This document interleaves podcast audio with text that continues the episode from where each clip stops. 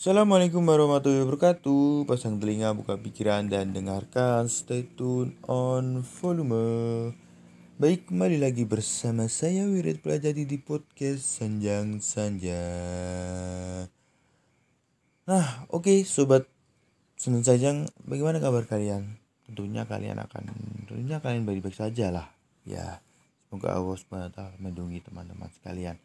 Nah, saya akan melanjutkan kisah dari Gendeng Alas Mayat ini yang part kedua Dana Jaya Sayembara. Momentum teman-teman mau mendengarkan yang apa ya mendengarkan podcast saya ini dengan merdu. Mungkin suara saya merdu ya. Semoga aja. Di mendengarkan podcast saya ini momentum yang beda dengan menggunakan handset atau earphone di uh, telinga anda semuanya. Mari kita lanjutkan jadi gini guys, kondisi desa semakin hari semakin mencekam. Seolah menunggu kapan giliran menerima kutukan itu.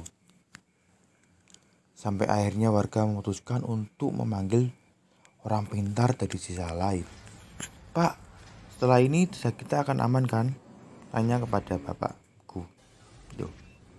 Bapak menghela nafas seolah menunjukkan rasa kurang setuju. Boh, bapak sih kurang setuju. Tapi di satu sisi Bapak juga takut. Jawabnya dengan sangat gelisah. Semenjak kejadian pertama, Bapak selalu mengajak kami sekeluarga dan tetangga untuk rutin melakukan pengajian.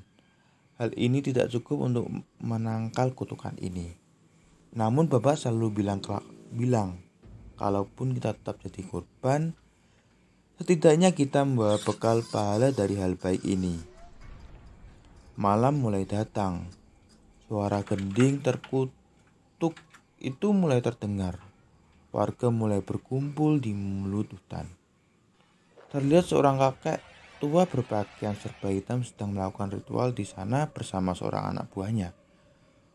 Bu, kuito, orang pintar. Tanyaku pada Bu Retno yang juga berada di sana. Iya Sekar, kok kelihatannya menyeramkan ya? Jawabnya. Orang pintar ini menyelesaikan ritualnya dan berdiri dengan perlahan. Ketemu setan itu ketemu setan itu ada di hutan, ucap kakek tua itu. Ben tak seret merini. Dengan segera kakek tua berjalan di dalam hutan dengan membawa sebuah keris di genggamannya. Rasa tegang meliputi seluruh warga yang menunggu di mulut gua. Cukup lama Sampai akhirnya suara gamelan perlahan menghilang dari pendengaran kami. Pak, nggak kedengeran lagi. Apa mbahnya berhasil? Tanyaku pada bapak. Bapak tidak menjawab. Namun aku melihat bapak sedang membacakan doa-doa seolah belum yakin semua akan aman. Perlahan mulai terlihat kakek tua keluar dari dalam hutan. Ia berjalan dengan cara yang sangat aneh Awalnya warga merasa sedikit lega, namun semua itu berubah ketika suara gong muncul dari dalam hutan.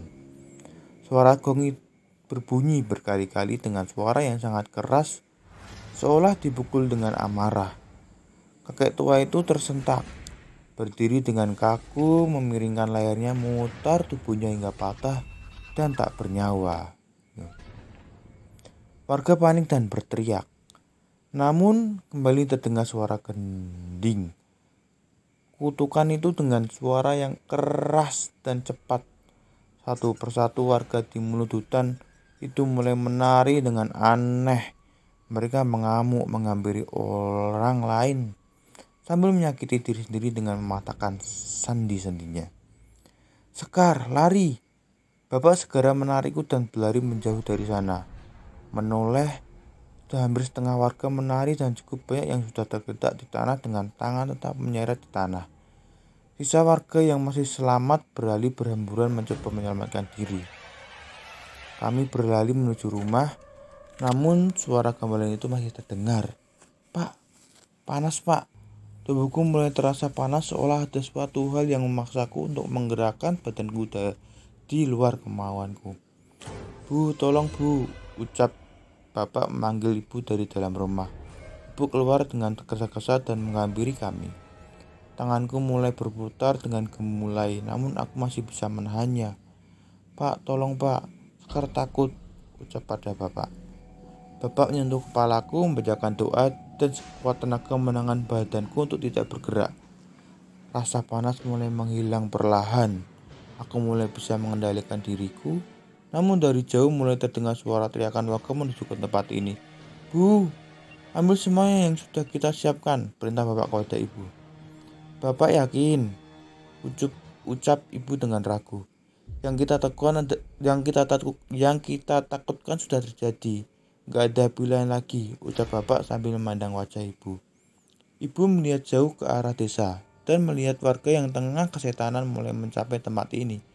Ia mengerti dan segera masuk ke dalam rumah. Sekarang kamu dengerin bapak. Kali ini bapak memandangku dengan wajah serius. Setelah ini, kamu harus tinggalkan desa ini, pergi jauh mungkin, sampai suara gamelan itu tidak didengar. Perintah bapak kepada aku. Tapi, bapak, ibu, aku dengan ragu. Ibu keluar dan membawakan sebuah tas yang isinya kebutuhan yang telah disusun dengan rapi.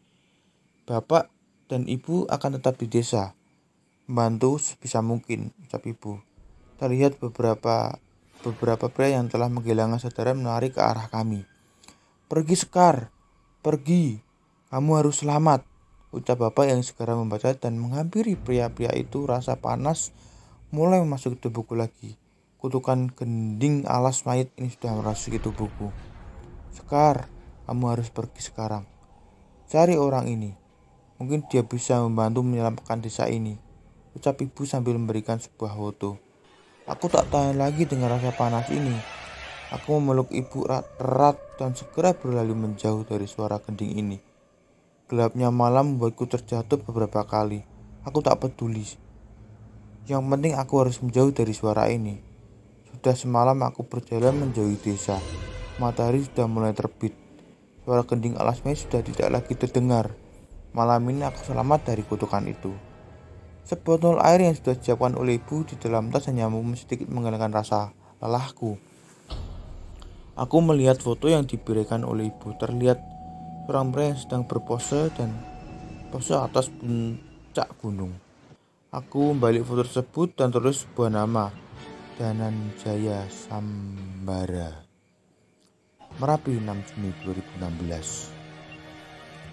Agustus 2009, lulus dari universitas ternama di Jogja merupakan mimpi yang menjadi kenyataan. Walaupun aku lulus hanya apa ya aku lulus hanya dengan nilai seadanya.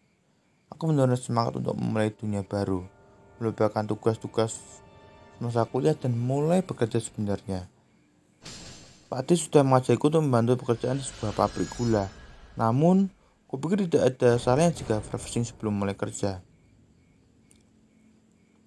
Namun hmm, nah sebenarnya Pak Adi mulai mengajakku dan membantunya bekerja di sebuah pabrik gula. Namun kupikir tidak ada salahnya jika sebelum mulai kerja. Hmm, namaku Danaja Danaja Sambara panggil aku saja aku Dananan. Danan. Nah ini cerita mungkin dari apa ya cerita dari Danan Jaya tadi yang dibalik fotonya ya flashback lah gitu Hari ini aku berniat pergi mendaki sebuah gunung yang berdiri tegak di hadapanku saat ini. Merapi. Rama dan Yanto.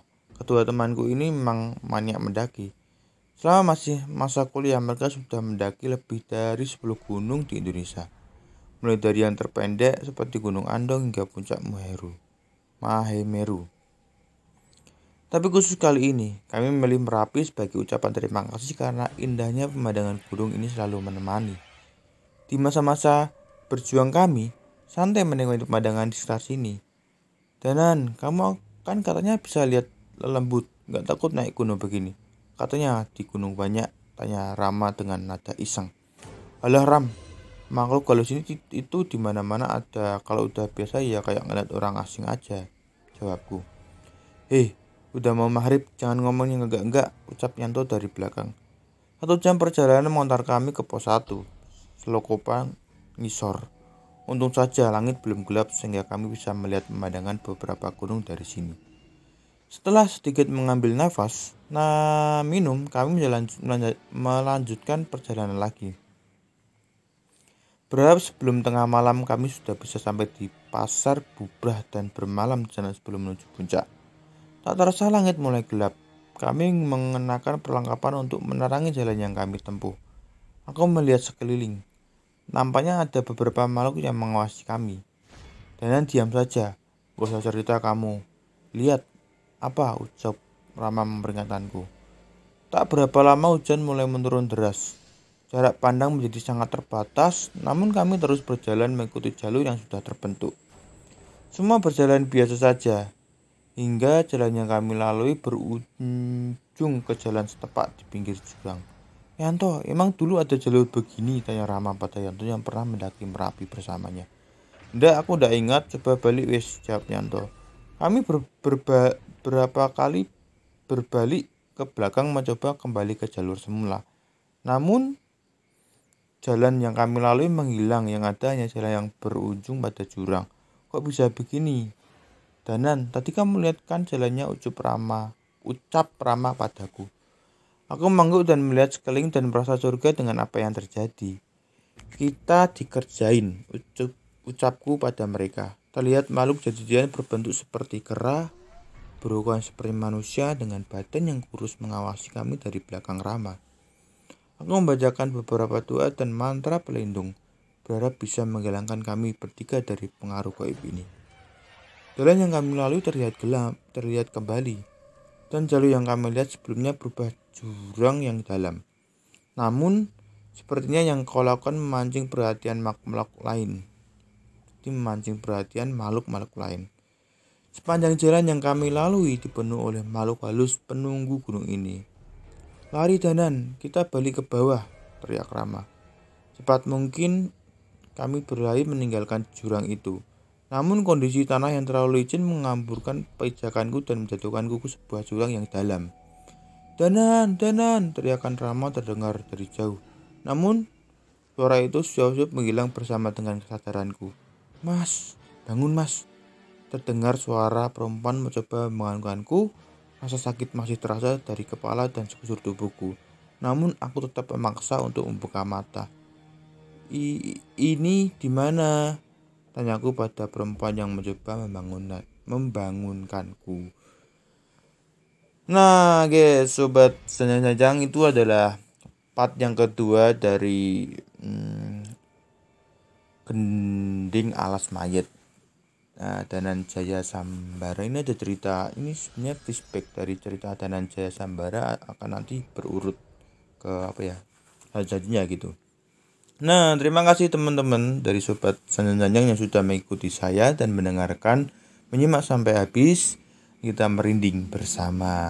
Terima kasih. Nah, untuk nih apa kapter kapter selanjutnya atau part selanjutnya jangan lupa didengarkan dan kapten semua jangan lupa didengarkan mungkin itu yang bisa saya sampaikan apabila ada kekurangan saya mohon maaf sampai jumpa kembali lagi saya Wib saja undur diri Assalamualaikum warahmatullahi wabarakatuh. Stay tune